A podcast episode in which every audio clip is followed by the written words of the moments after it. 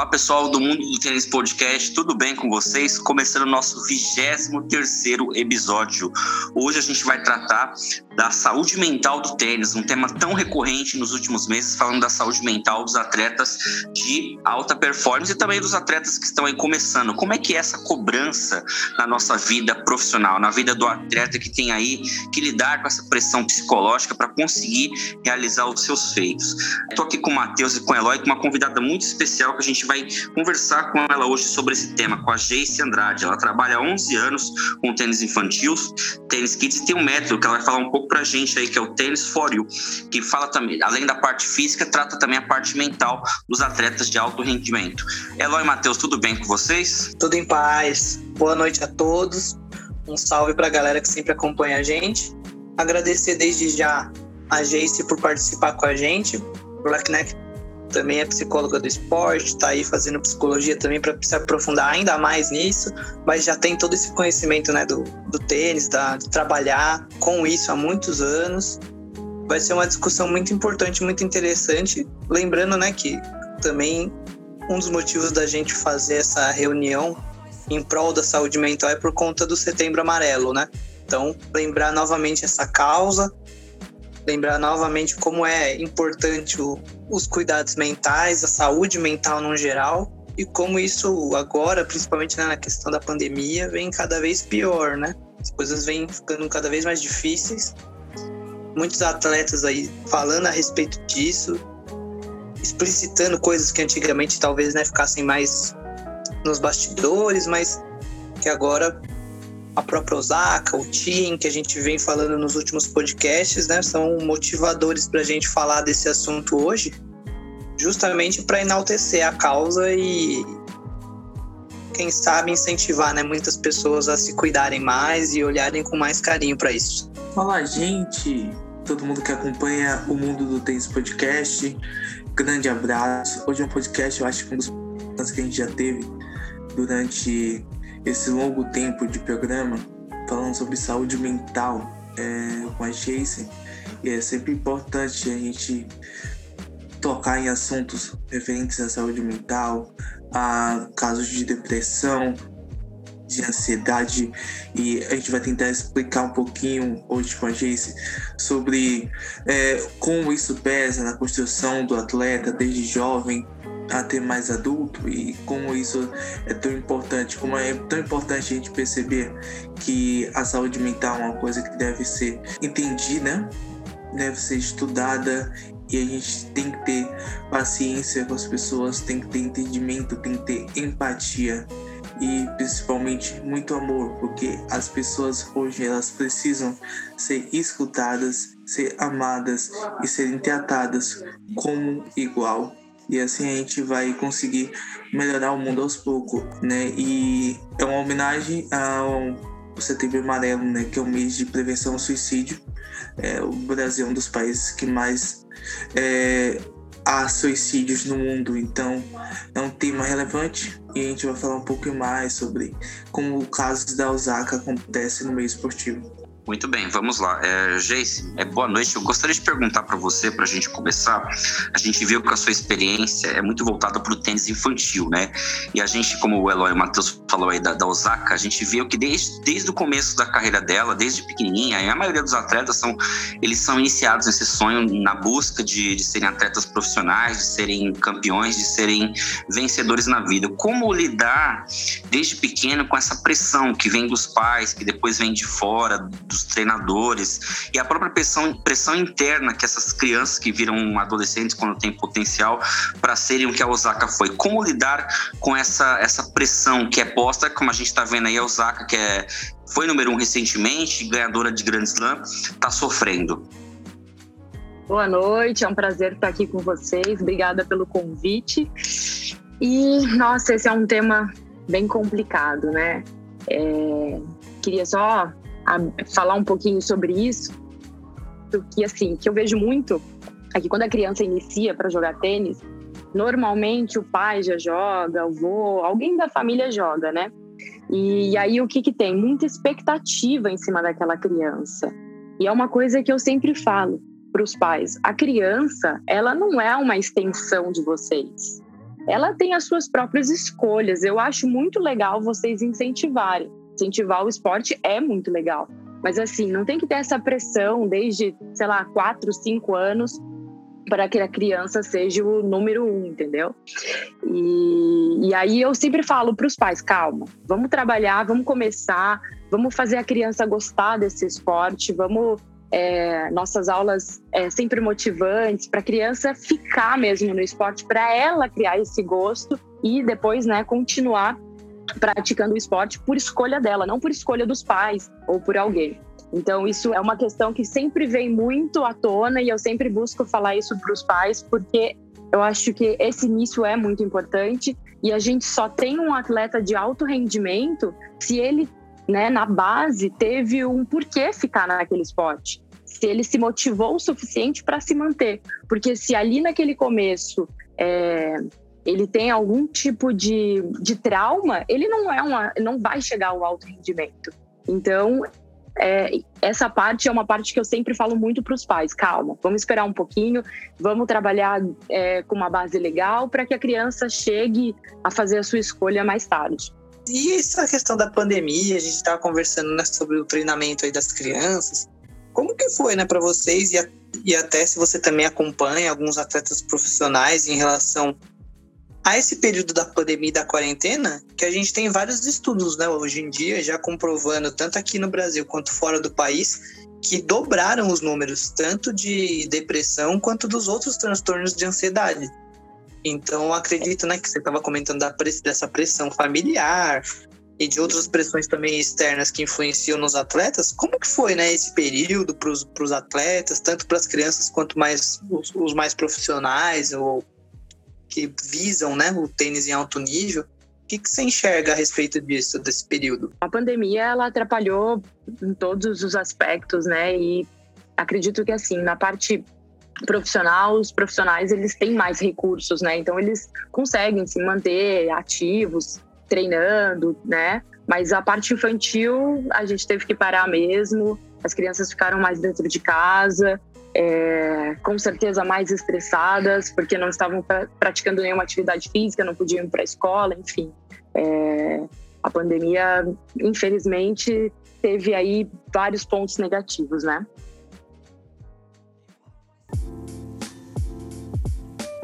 E você acredita, né? Você tem alguma opinião formada a respeito do, de como os atletas profissionais lidaram com isso?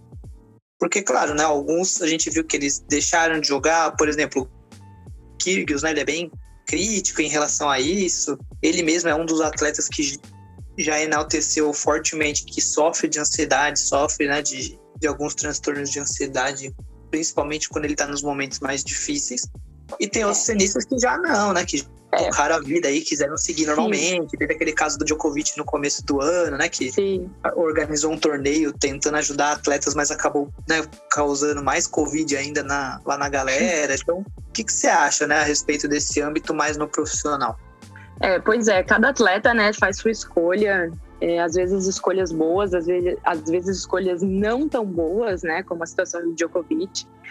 Tem atletas que têm esse, essa parte que consegue treinar, tem o seu próprio treinador, tem a sua própria quadra, então ele consegue se manter ali com poucas pessoas. Eu acho isso super bom, é, porque né, ele precisa manter e se você não se mantém ativo, claro, você perde performance, né? Então eu, eu acredito que se fecha ali dentro do seu do, da sua equipe, eu acho que tem mesmo que continuar treinando, porque é, o, a, o, alto rendimento ele precisa né, desse, dessa continuidade. Lá no seu trabalho, né? Você trabalha com crianças. Uhum. E é muito interessante porque criança é, é um cuidado diferente, é um modo de trabalho diferente. E são pessoas que estão aprendendo ainda a se desenvolver como pessoa e como ser humano, né? Então, como uhum. que você trabalha com essas crianças, até lidar com frustrações também, sabe que o tênis tem muitas, às vezes a gente não consegue é, desenvolver um golpe, às vezes a gente perde às vezes a gente ganha. Como que você faz para desenvolver esse trabalho com as crianças? No tênis a gente aprende, a gente mecaniza o golpe, né? Eu digo sempre a parte mais fácil, né? Entre aspas, assim, mas comparado com a parte mental, é, é mecanizar o golpe. Porque se você repete um golpe, ele se mecaniza, né? Só que quando você entra em quadra, você não, não precisa só do golpe, você precisa muito e muito além disso. Você precisa da parte mental, né? Então, se você não consegue é, lidar sob a pressão que tem ali dentro da quadra, não adianta você ter o melhor forehand, o melhor backhand, que isso não, não vai te fazer ganhar um jogo. É, você tem que fazer escolhas certas, escolhas nas, é, é, mediante a escolha do seu oponente, você tem que fazer a sua, é, tem que mudar de estratégia se ele muda.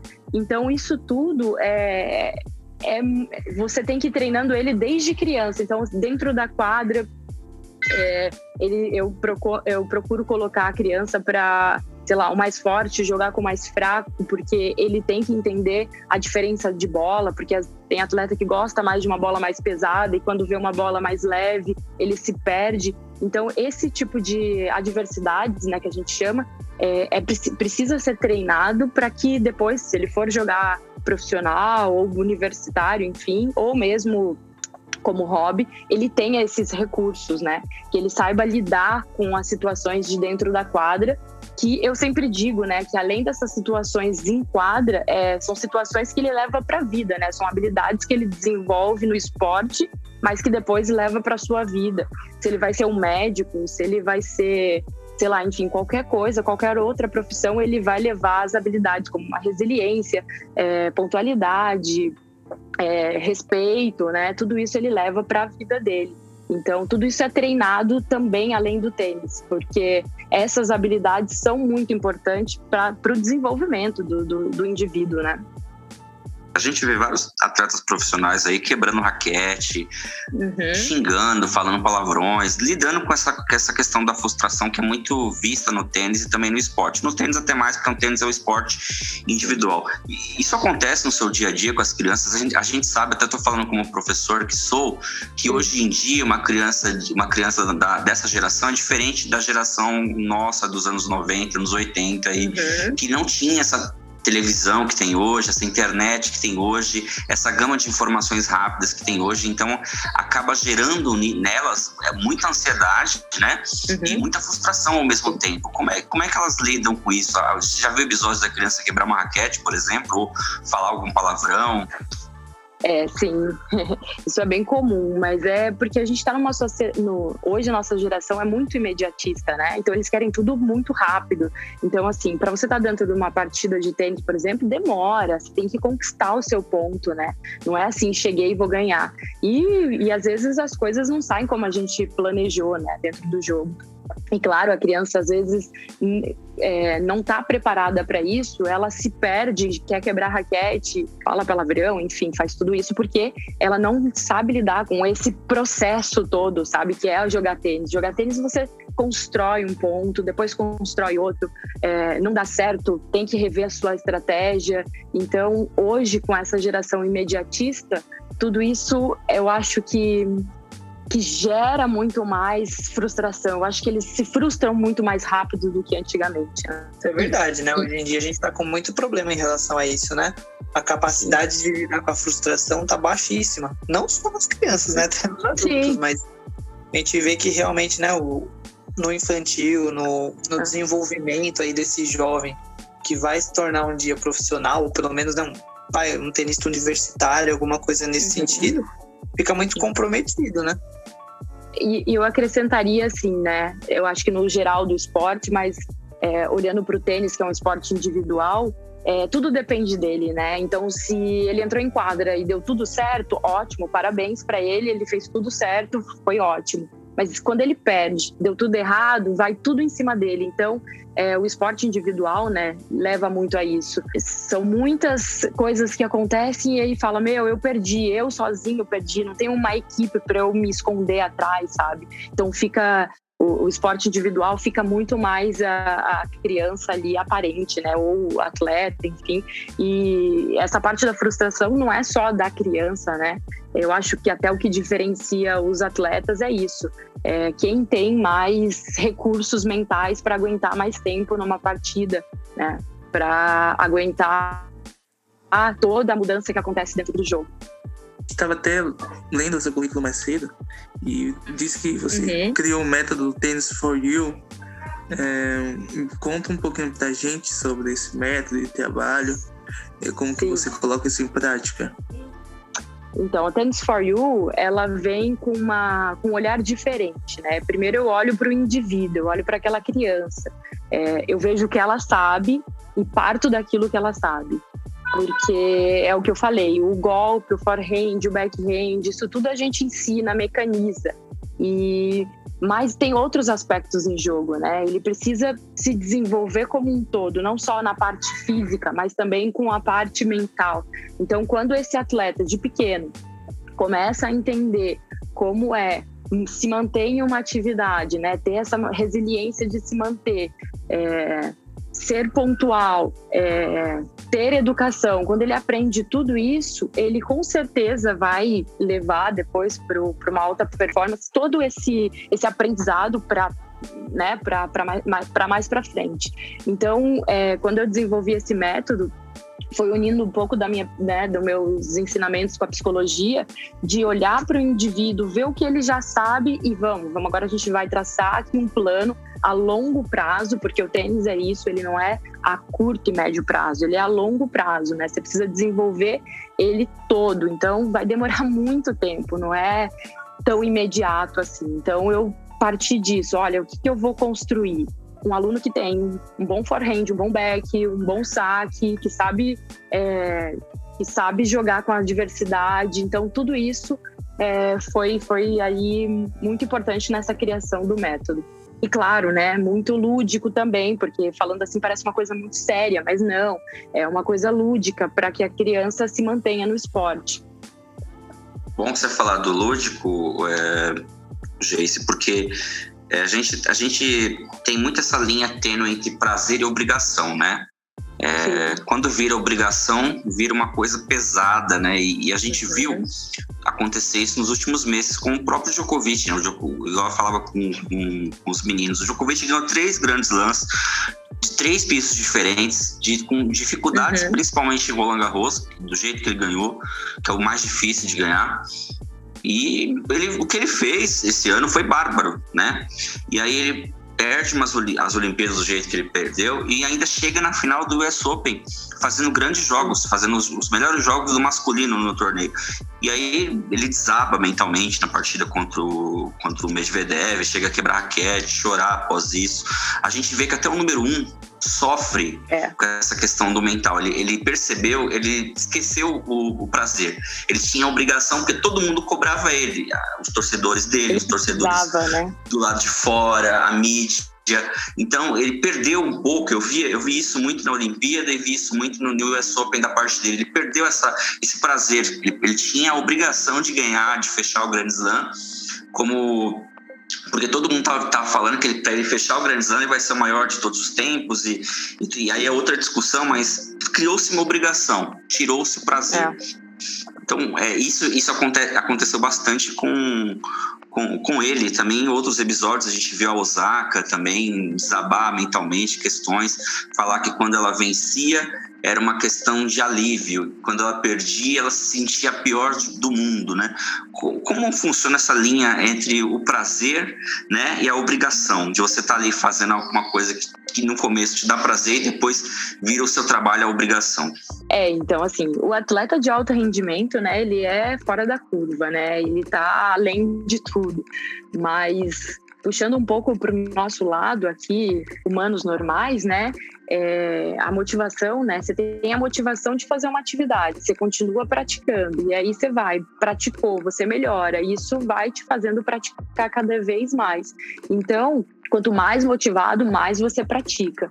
E, e, dentro né, dessa iniciação, a criança está motivada, ela quer praticar, ela quer se manter no esporte, e aí de repente pensa, de repente ela melhora tanto e pum, história. E aí ela faz ali um torneio que todo mundo começa a olhar para ela, ninguém olhava para ela. Só que ela passa a ser olhada e ela não tá muitas vezes, muitas vezes ela não tá preparada para tudo aquilo, sabe? Para mídia vindo, nossa, você é o nosso novo Guga, nossa, aí é, autógrafo, muita mídia em cima, sabe? Muita cobrança, muita coisa. E aí esse atleta, poxa, eu não tô nem preparada para isso. Eu, ali eu tinha poucas pessoas que me viam assist, é, jogando. Hoje tenho muita gente aqui vibrando com cartaz, é, querendo se parecer comigo. O que, que é isso? Então, às vezes eles não estão preparados psicologicamente, né, para tudo isso. E aí a gente começa a escutar que o atleta está em depressão, é, o nível de ansiedade está lá em cima. Por quê? Porque ele não estava preparado, né?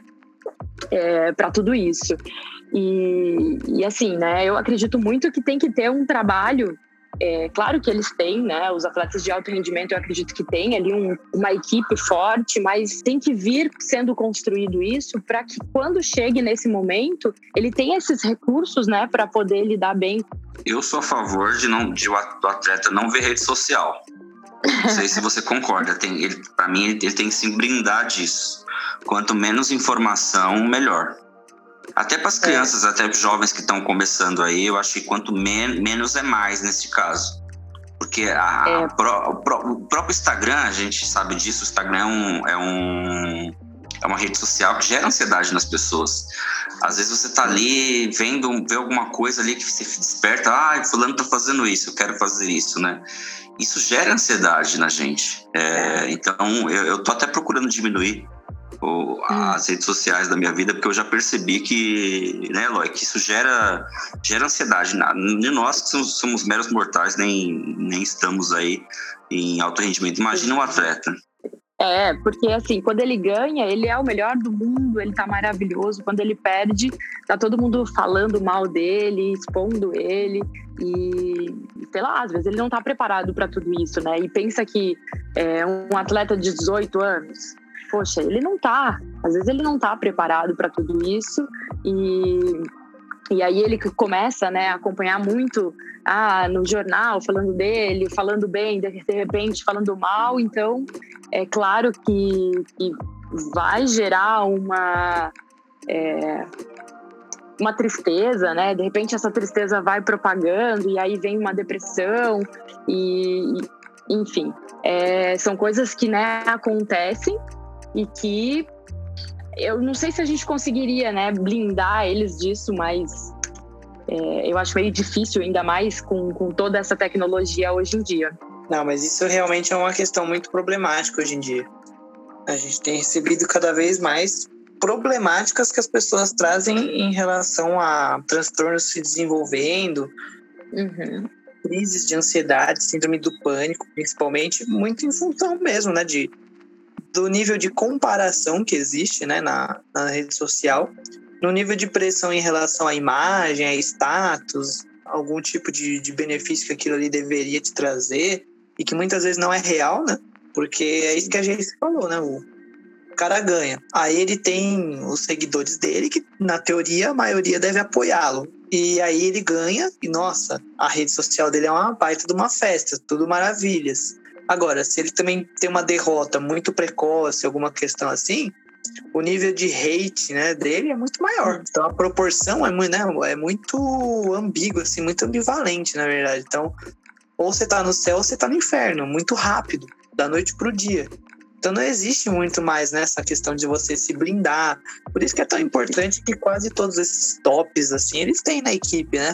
Psicólogo, fisioterapeuta, preparador. Não, tudo, tudo que for possível ter e que eles né, conseguirem prover é melhor, porque realmente faz uma diferença tremenda. E nem sempre né, o, o atleta está preparado para lidar com isso sozinho. É, principalmente se for um atleta mais novo, né? Eu acho que assim, os mais velhos, eles né, já sabem lidar, mas os mais novos, assim, eu acho que é mais difícil, né? E é exatamente o que o Eloy falou. Se tem uma equipe né, por trás, essa rede de apoio, é, ele consegue lidar melhor com tudo isso, né? Com certeza, faz muita diferença. Faz... é uma pergunta que eu queria te fazer bem focada né, uhum. né, no, na parte que você tem desenvolvido no seu trabalho. Quais são as características principais que você acha, né, que uma que um tenista precisa desenvolver? pode, né, pode ser em qualquer fase aí da vida, mas assim, as principais mais voltadas né, para esse aspecto mental, assim, psicológico. O que, que você acha né, que a modalidade do tênis pede que aquela pessoa aprenda? Eu acho que a pessoa precisa ter muita resiliência, porque, poxa, é, ele, ele precisa se manter ali fazendo aquela atividade, mesmo aquele jogo, mesmo que tá dando tudo errado, mas ele precisa, sabe? Ele precisa manter aquilo e fazer. E se mudou, ele precisa ter esse recurso de mudança rápido. E eu acho que, que a resiliência é, é um ponto muito a favor, né, para quem joga tênis, que, que tem que desenvolver. Ah, faz muito sentido. Tanto que é o, digamos assim, é um dos recursos mais importantes que a gente tem que desenvolver em qualquer pessoa na vida e principalmente nessas situações difíceis, porque a gente acaba tendo que lidar com essa capacidade, né, de aguentar porrada, né, de suportar, digamos assim, o sofrimento, né? É, Isso realmente acontece muito. Imagino né, na quadra e por ser um esporte individual, isso acaba sendo mais difícil, né? Sim, não, é o que eu falei. O esporte individual é, é, tudo em você. Você ganhou, ótimo. Você perdeu, foi você quem perdeu. Foi porque você não jogou bem. Então, assim, é, o esporte individual, ele, ele te põe bem na parede, assim. E talvez por isso que, né, tem muito, muitos casos de pessoas com depressão, né, dentro do esporte, porque é, tem, tem tudo isso, né, de tipo, a pessoa tem que assumir todas as escolhas que ela fez ali, então às vezes a pessoa não está preparada, né, e esse sofrimento dela né, pode gerar uma depressão, uma ansiedade ou distúrbio alimentar, enfim, alguma coisa assim. Nossa, é verdade. Distúrbios alimentares né, e corporais existem muitos nesse meio, né? Principalmente do esporte. Tem essa Sim. cobrança insana também, né? Para ser hum. um corpo escultural e muito físico, né? 0% de gordura. É muito intenso isso. É, exatamente. É porque assim, né? A gente vê, é, eu sempre digo, né? O que a gente assiste ali duas, três horas na TV é um recorte da vida, né? Do atleta. Mas o atleta nos bastidores é outra coisa. É muita coisa que tem em jogo. É muita pressão, é muito trabalho duro, é acordar cedo, é treinar, é alimentação, enfim, é muita coisa. E você acha, né, que mesmo nas crianças isso já é já dá para perceber, né, que eles se importam muito com essas questões físicas, da imagem, que eles levam muito a sério isso por querer ser atleta, assim, por ter um sonho. Sim, com certeza. Eles, na verdade, eles seguem, né, os modelos aí, Nadal, Djokovic, Federer. As crianças às vezes vêm com a mesma vestimenta, é, enfim, às vezes quer fazer o mesmo golpe, é, quer imitar, né? Então eles eles querem sempre imitar e isso é muito muito a gente vê muito isso de ah eu preciso ficar magro eu preciso fi ficar mais veloz porque eu vi o fulano jogando e ele é bem rápido enfim às vezes é positivo mas às vezes não né porque cada um vai ter as suas características é isso faz muito sentido porque acaba levando de novo para esse ramo das comparações né e é aquela história se eu me comparo com Jesus Cristo, eu sempre vou perder. Se eu me comparo com o mendigo, eu posso ganhar. Então, é uma questão é. tão inútil, de certa forma, né? Porque leva a gente a perder essa individualidade, né? A perder essa questão das próprias características, de valorizar o que é nosso, né? Exato. É, e às vezes você vai ter uma coisa que é melhor que o, o Djokovic, por exemplo, ou vai ter alguma outra coisa que é melhor do que o Nadal, enfim, você tem as suas características, você tem que é, reforçar as suas, né, os seus pontos positivos. Mas é, eu gosto quando eles vão para o lado positivo dos jogadores, né? não quando vão para o lado negativo. Que aí vê o, o, o, vê o atleta quebrando a raquete, chega na quadra e quer quebrar também, e fala, ah, mas eu vi e tudo. Então eu prefiro ficar na parte positiva, né? Que eles vão estar tá ali se dedicando como os, atletas, tentando jogar legal, é, tendo uma boa postura em quadra. Então eu prefiro ficar nesse ponto positivo.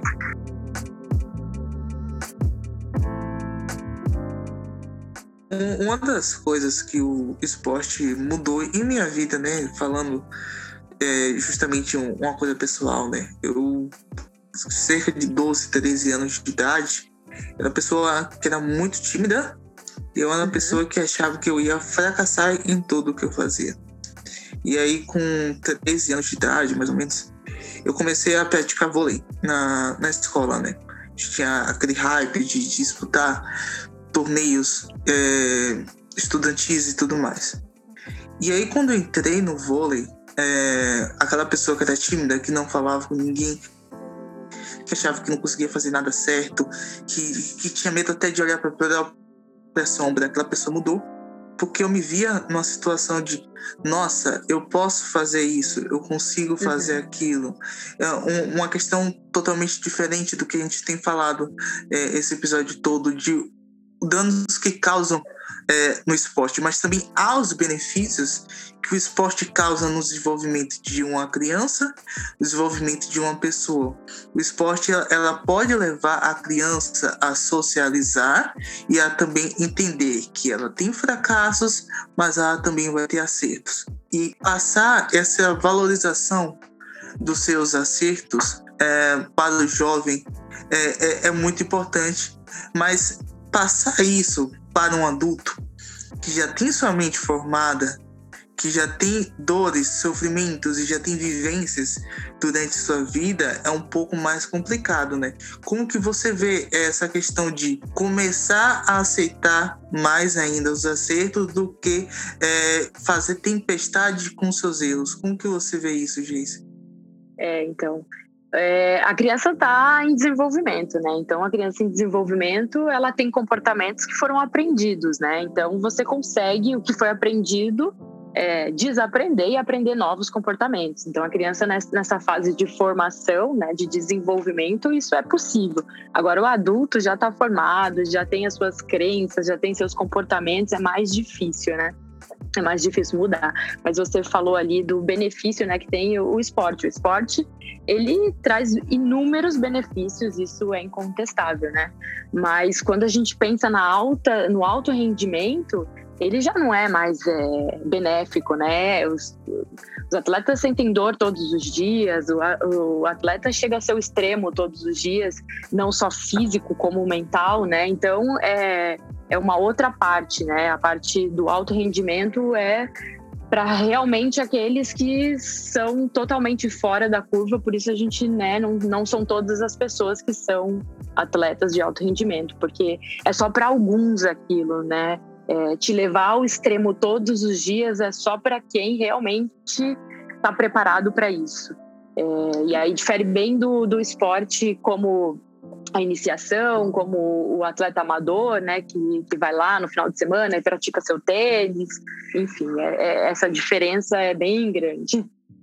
E, Geice, o Matheus, no seu relato, ele fala que ele o esporte ajudou muito, no caso o vôlei, uhum. a ele se socializar, ele ter outras relações interpessoais na vida dele. É, como lidar com os pais no seu trabalho que acham que estão com uma mina de ouro ali, que é o filho, não veem o filho assim como que o filho está indo lá para o prazer, para ajudar na, na, vida social dele, e pensa como um, um, filho, que o filho seja esportista, e, na, e você acaba vendo que não vai ser, não vai, não, não vai seguir esse caminho. Como lidar assim, com, com a frustração e essa ansiedade que os pais colocam também, principalmente os pais do tenista, porque o, Meligene sempre bate nessa tecla que os, o principal vilão, assim, entre aspas, na maioria das vezes, acaba sendo os pais do que os jogadores. É, muitas vezes os pais estragam, né? Muitas vezes a criança até, o atleta, né? Ele até leva jeito, ele até é, pode ser, né? Porque a gente nunca diz que, o, que aquela criança que aquele adolescente vai ser um jogador, a gente não tem como né, saber, mas às vezes os pais estragam, né? Porque é tanta expectativa, é tanta coisa que de repente a criança fala: Poxa, eu não quero isso que meus pais estão é, querendo para mim, sabe? Porque é muita pressão e aí acho que ele deve pensar, meu, se eu não for bem como ele quer, eu vou frustrar ele. Então eu prefiro já agora sair desse esporte porque é, eu não vou mais para frente deixar meu pai chateado, enfim, porque é, existe muito isso e, e o pai projeta muita coisa, né, no filho. Ah, ele vai ser um, um tenista profissional, ele vai. Ele, não, ele não, a gente não sabe se ele vai, né? Tem outros aspectos aí ao, a longo prazo que, que contam se, se vai ser ou não. E acho que até né, dá pra gente fazer um gancho aí, que é essa mesma projeção, né, de extrema expectativa, extrema cobrança extrema demanda em cima do, do atleta, seja ele qualquer idade que for. Acho que é justamente o que acaba influenciando no, nos atletas que desenvolvem né, alguns transtornos e algumas problemáticas mais sérias, não é? Sim, Sim, com certeza, porque assim, a gente não separa, né, o físico do mental, eles andam juntos, eles caminham juntos. Então, assim, é, eu sempre gosto de falar que, né, quando me questionam sobre isso, eu falo, é, a gente escuta muito sobre sobre. É, a gente escuta e aceita muito quando um atleta não participa de um torneio porque ele está lesionado por alguma, é, alguma parte física, né? A gente aceita. Mas quando a gente escuta que o atleta é, não está bem é, mentalmente, a gente fala, pera, né? Porque o que aconteceu? Porque a gente quer separar o que não pode ser separado, né?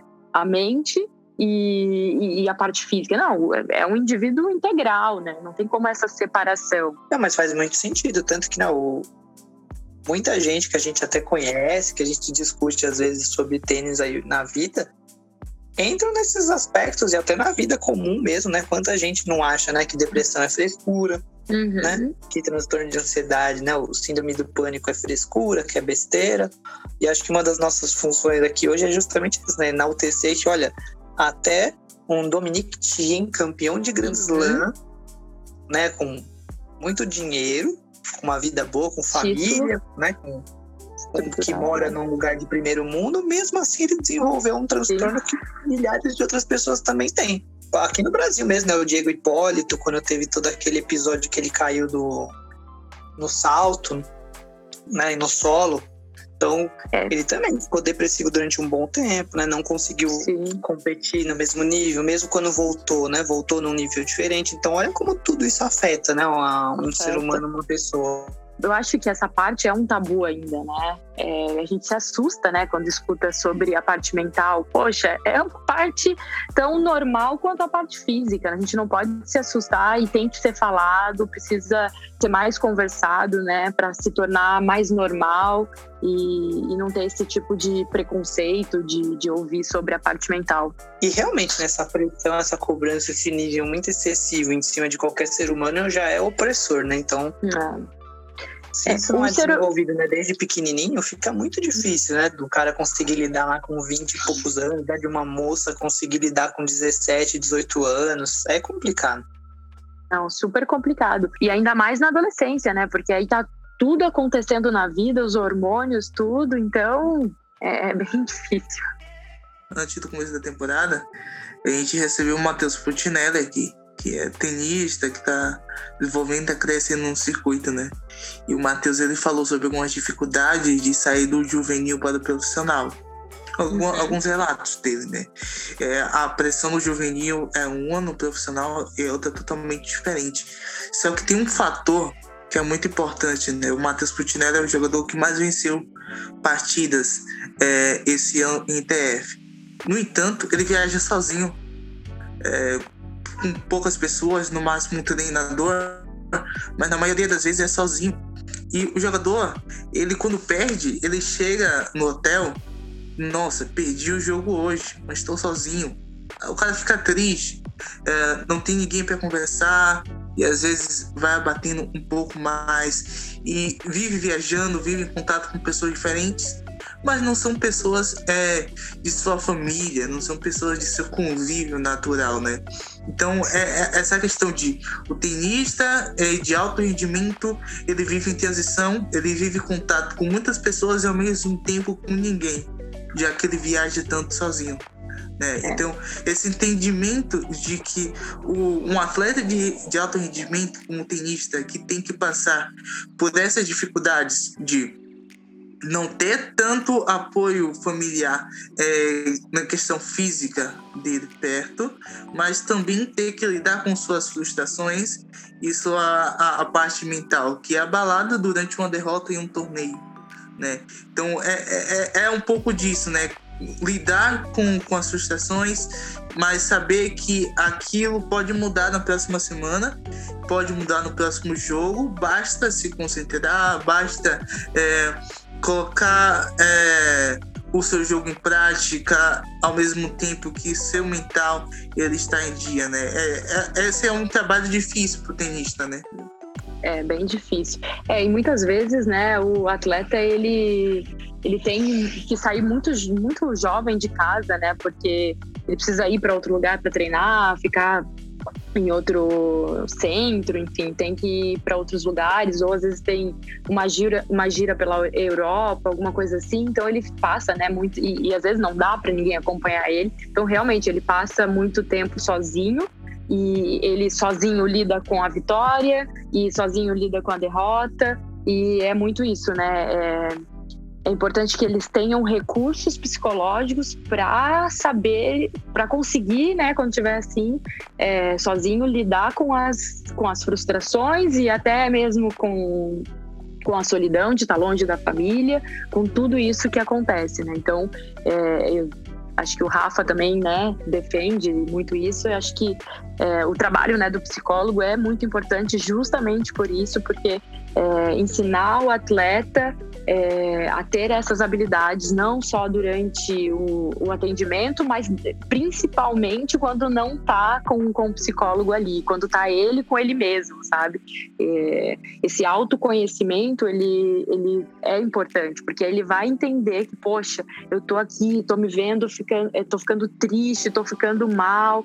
Esses recursos, né, é, são importantes, porque a gente sabe, né? E não dá para ter uma equipe sempre para um, um juvenil. De repente, uma equipe toda acompanhando ele, isso é inviável. Ele vai, às vezes, estar só com uma pessoa, ou às vezes vai estar sozinho. Eu tenho alguns amigos aqui conhecidos que, poxa, mal viam os pais, assim, viajavam o tempo todo e, na maioria das vezes, dormia na casa de um amigo, ia para casa de outro, porque é, esse começo não é tão fácil, né? A gente pega ali o, um, um, atleta profissional e ele tem todo, toda uma equipe que está acompanhando ele, que, tudo, mas um, um, juvenil, uma pessoa que está começando, assim, ela não, não, não dispõe de tudo isso. É verdade. Gente, não sei se você. Pode falar, Eloy. Ah, só complementando que assim, né, a gente conversou sobre algumas das características principais de, de desenvolver e detectar né, no, no desenvolvimento de um atleta desde o infantil até o adulto. E uma questão que eu acho que é muito importante, que muitas vezes ela passa batida, é que a gente precisa e deve, né, como seja como treinador, como psicólogo, qualquer pessoa né, que estiver ali influenciando e ajudando o atleta, sempre pensar em fortalecer essa questão da autonomia, da independência do atleta em relação a qualquer outro profissional. Né? O atleta tem que saber fazer a maioria das coisas sozinho mesmo, pelo menos quando já tiver, né, lógico, idade suficiente para isso, mas desde o início ser incentivado a isso, ser elogiado em relação a isso, para que ele vá desenvolvendo essa capacidade de lidar com as questões sozinho, sem depender de ninguém. Mas o mais importante, pelo menos na minha opinião, é desenvolver uma questão que a gente vê pouco hoje em dia, principalmente nesse, né, mesmo nos atletas de alto nível, que ainda dependem, né, em certos momentos ou que recebem muita informação, muito estímulo de fora, que é a questão da autoobservação, entende? Da percepção de si mesmo, de saber pensar. Sim. Né? A grande maioria não sabe fazer isso pode ser só minha opinião, quem não concordar, tudo bem, mas assim, tive um Kyrgios, né? Algum, um Monfilos, alguns tenistas que fisicamente, né, são muito talentosos, monstros, tecnicamente. Você vê nitidamente que ele não consegue se perceber no jogo e fazer, né, mudanças durante aquele momento rápidas o suficiente para administrar ou reverter alguma situação. E você vai ver, né, um Nadal da vida, por exemplo, ele é o inverso disso. Né? mesmo que ele tiver com alguma limitação, com alguma problemática, ele, a, o que ele tem de melhor é perceber o que precisa ser mudado e o que, e o que fazer com aquilo, né? Uma busca pela solução. E muitas vezes a gente foca no problema, né? E não na solução. E muitas vezes o alimento desse problema na mente, você ficar, né, muitas vezes remoendo, se culpando, né, ou sentindo raiva da frustração em relação a isso, leva os atletas a ficarem tão mal. Justamente, é. é. O tênis é isso. Eu, eu, digo que o tênis é um esporte de, de inteligência, sabe? Porque se você tá ali, entrou com uma estratégia e teve uma mudança do seu, do, do seu oponente e você se mantém, então, peraí, né? Você tem que trocar, mudar. Poxa, eu tô fazendo isso e ele tá aqui me pressionando. Deixa eu mudar, ter essa, essa mudança, entendeu? Fazer uma outra escolha e ter inteligência de fazer isso, porque às vezes o atleta entra com uma estratégia e vai até o final, ganhando ou perdendo com ela, né? E ganhando, ok, ótimo, né? Mas perdendo, poxa, você tem que rever o que, está fazendo, chega, pensa. É, observa, né? Porque você não pode ter interferência de ninguém, ninguém do lado de fora na hora do jogo pode te dizer, olha, muda aqui que tá estão te massacrando no seu forehand, faz não sei o quê. Não tem como, né? Então é, é um, uma decisão do atleta. Então ele tem que ser, inteligente o suficiente e treinado para isso que, que é o mais importante, né? Eu acho que da, na base ali você já tem que ir treinando o seu atleta para ele conseguir ter, ter essa sacada de tipo, entrou no jogo, viu que não tá dando certo, vamos mudar, né? Isso não só dentro da quadra de tênis, isso serve para a vida também. Tá fazendo uma coisa que não tá dando certo, vamos mudar. Eu acho que é muito isso. É verdade, estimular uma, uma característica da criatividade, né? Não só artística, mas criatividade do pensamento, né? De, de encontrar ferramentas, de encontrar recursos, né? Mesmo quando parece que não tem saída. É, exatamente, é. É nesse momento que você tem que usar tudo que você tem de repertório ali. O que eu vou fazer agora? Ah, vou fazer isso. Não, não deu certo, eu vou mudar de novo. Essa é a graça do tênis. Nesse mês de setembro agora, foi dia 7, a Netflix lançou um documentário do, do Marge Fish, né? Do Federer versus Fish. Uhum. E aí, eu, eu não conhecia o assunto transtorno de ansiedade. Eu não sabia. Eu, eu, conheço pessoas ansiosas, né? Umas mais ansiosas que as outras, né? Até eu tenho minha própria ansiedade em determinadas situações, mas a gente acaba sabendo lidar com isso. Né? O Fish, no caso, ele sofreu com transtorno de ansiedade no começo. Ele sofreu calado e, e aí ele teve um, um problema de saúde em relação a isso, porque você no, no nunca nunca me coloquei no lugar dele. Você pensa, eu lembro que eu ia assistir esse jogo, o jogo acabou não tendo por WO, que ele desistiu e aí não, não liguei mais. Mas eu lembro que eu me programei para assistir esse jogo na época. É, esse transtorno de ansiedade, que no caso dele, ele teve um, um, uma, uma, parada, não uma parada cardíaca, um ataque cardíaco, o coração dele acelerou mais do que o normal, porque ele ia jogar para uma quadra de 20 mil pessoas, ele estava no auge da carreira dele, 2011, 2012, estava entre os 10 do mundo, e aí, ali, quando ele subiu na quando ele, ele cavalgou para subir na montanha, porque ele trabalhou bastante a questão física, o mental dele desabou, ele não conseguiu realizar o jogo e acabou desistindo por WO. É, essa questão do, da ansiedade que, é, que, que a gente falava antes do estresse, né? O estresse é a doença da, da vida moderna. Agora, essa questão de ansiedade, esse transtorno de ansiedade, como lidar, com, que dicas você dá para as pessoas para lidar com isso? É, é complicado, né? Mas assim, eu, eu tava assistindo hoje esse documentário, assisti só metade, não consegui assistir o resto, mas quero terminar porque me parece ser bem legal, foi bem indicado, eu quero assistir. É exatamente isso, acho que o Rafa pode também me ajudar aí, mas eu acho que talvez ali uma rotina, né?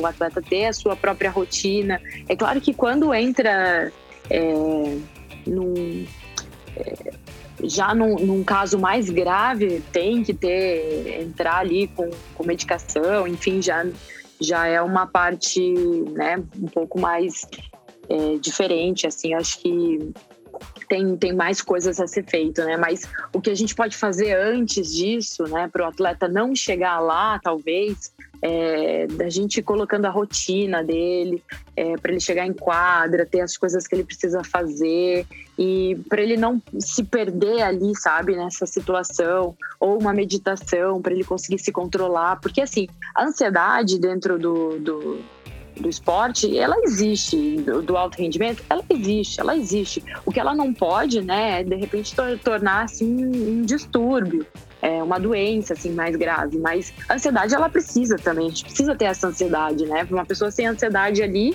é, ela não consegue performar, ela precisa. Só que tem que ter esse controle, né? Então É, eu acho que tem algumas aí maneiras da gente ir trabalhando isso. Então, assim, o atleta ter a sua própria rotina de, ah, eu pego, é, vou usar isso, vou entrar em quadra assim. É, isso acho que vai facilitar, né, para ele estar tá ali dentro do jogo, se controlar é, também, né, como eu falei, a respiração, ele ir controlando, quando vê que o coração está acelerando um pouquinho mais, começa a, a, fazer a respiração e tudo, é, ouvir uma música, né, é, sair um pouco daquele ambiente ali que está estressando e tudo. Acho que essas são algumas dicas, né, e o Rafa, se tiver para complementar também, é, pode complementar. Mas são algumas dicas que você vai fazendo dentro de uma ansiedade ok, né? Não de uma ansiedade que precisa entrar com medicamento. E só deixando claro, que é uma informação que acho que é válida para todos, é justamente isso, que assim, ansiedade todo mundo tem em algum nível, né? Todo mundo sente ansiedade em algum momento da sua vida, em algumas situações específicas, e ela tem até uma função mais construtiva também, que é justamente no esporte, principalmente.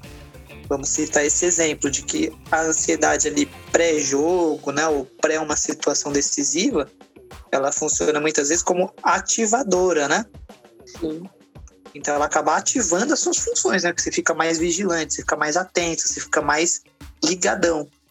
Agora, o grande lance é isso, né? É controlar essa ansiedade para que ela funcione só como algo ali normal, né? Como algo que realmente faz parte daquela situação. E não como algo que vem aqui travar, porque o excesso da ansiedade faz isso, né? Deixa, faz com que a gente acaba travando fisicamente, porque você começa, você sente mesmo no corpo, né? Então, uhum. tremores, suor nas mãos, taquicardia, igual o Fish sentiu. Sim. Dores, né, em alguns lugares determinados do, do corpo, principalmente no pescoço, aqui nos ombros. Então, é um peso muito grande, ela realmente trava. Então é impossível render fisicamente bem, no, né, 100% em qualquer função da sua vida se você estiver né, com ansiedade nesse nível. Quando chega nesse nível, claro, te recomenda fortemente que você procure ajuda psicológica, pratique um esporte, principalmente, que ajuda muito. Né?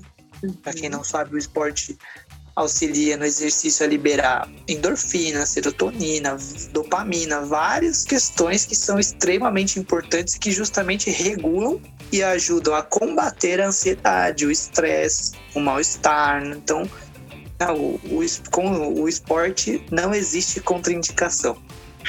Exatamente, concordo.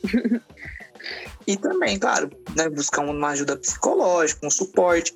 Aqueles que tiverem né, mais mais condições e também gostarem disso, buscar isso talvez até num sentido preventivo ou educacional, entende? Né? Não precisa buscar ajuda só quando você já estiver no limite, entende?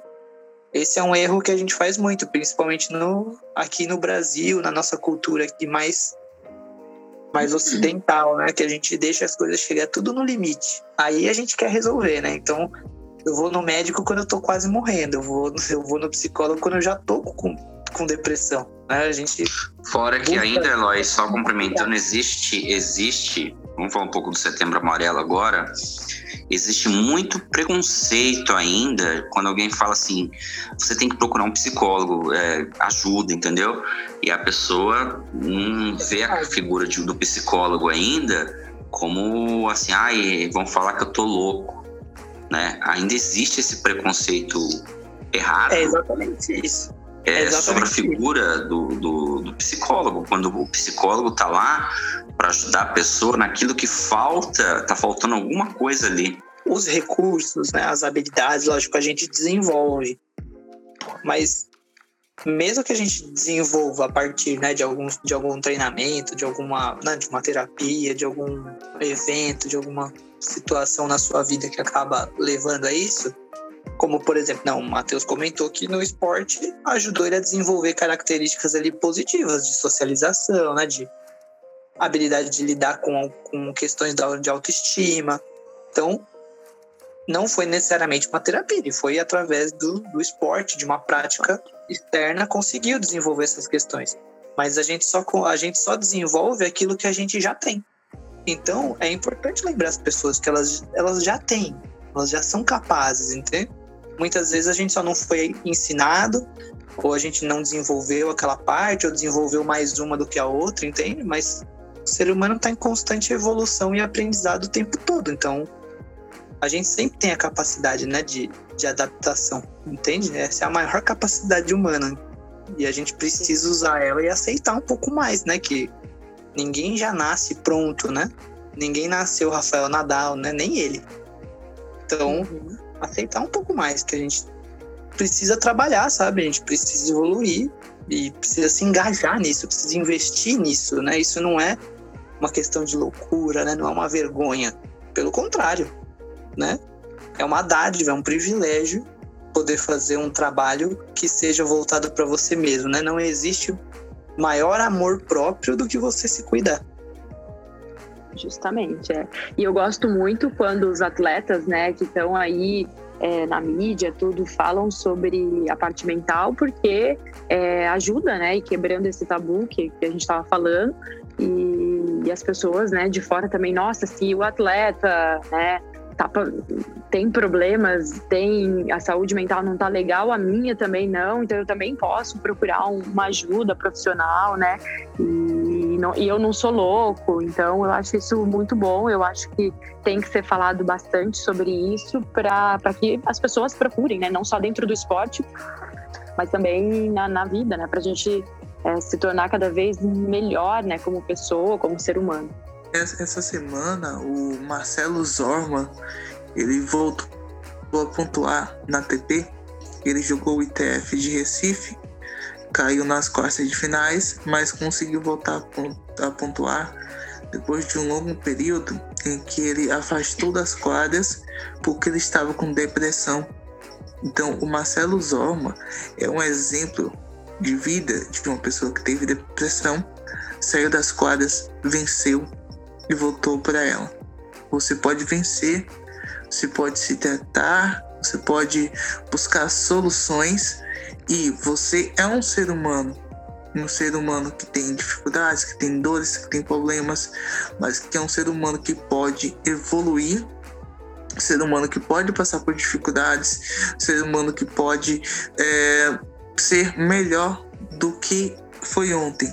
Né? E o Marcelo conseguiu vencer a depressão. E tantos jovens é, atletas de, de, alto rendimento que sofrem com isso. Né? A, a Emma Raducanu, que foi campeã do US Open, uhum. e, no Wimbledon, ela teve ataque de ansiedade durante o jogo. Então, você vê como uma atleta jovem, ela já se via uma responsabilidade maior do que o corpo dela e que a mente dela aguentava. E a Emma desistiu do jogo em Wimbledon e no US Open foi campeã. É um assunto que precisa ser tratado, mas que a gente precisa saber que a gente pode vencer a depressão, que o atleta pode vencer a depressão e que isso nunca vai ser mais do que ele e que ele pode procurar ajuda sim. Exatamente, maravilhoso isso, Matheus. Só lembrando, né? Muitos atletas, assim, atletas gigantescos que tiveram momentos de depressão e depois voltaram e ainda foram multicampeões. O Michael Phelps, pouca gente fala, né? Mas teve um período extremamente depressivo ali, muito triste da, da vida dele, que ele pensou né, em se matar, em desistir.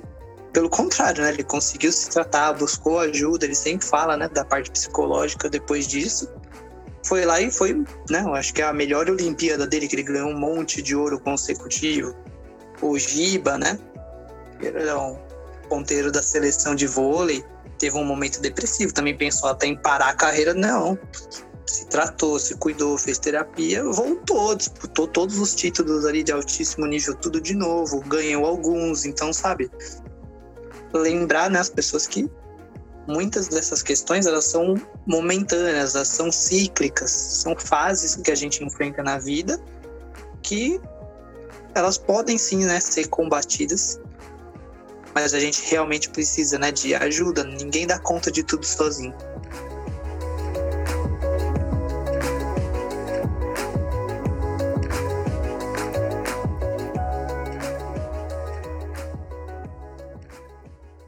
Agradecer a Jace é, pelo, por esse bate-papo, para a gente falar sobre saúde mental, da infância até a vida adulta, até o atleta de alto rendimento. Muito legal. Eu espero que você tenha curtido também.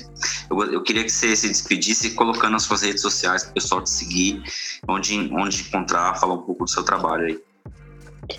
Ah, eu que agradeço, foi um prazer. É muito bom aí conversar com vocês. É, espero ter contribuído aí com alguma coisa. E vou deixar aqui meu Instagram, é Jace, com dois S, né? G e dois S, underline tênis. É, quem quiser conhecer um pouquinho do meu trabalho, quem quiser me seguir lá nas redes, tá aí meu Instagram. Mas muito obrigada, viu? Ah, siga as nossas redes sociais também, pessoal. O Twitter, arroba tênis e podcast. E o Instagram, arroba mundo do tênis podcast, tá? Cuidem-se, porque é, saúde mental não é brincadeira, tá bom? A gente volta no 24 episódio falando um pouco de Indian Wells, de como vai se desenrolar o circuito aí masculino, se vai ter briga pelo número um, se, se vai, vamos ter o Finals também feminino que vai ser no México, vamos falar muito do treino feminino também, tá bom? Então a gente se vê no próximo episódio. Tchau!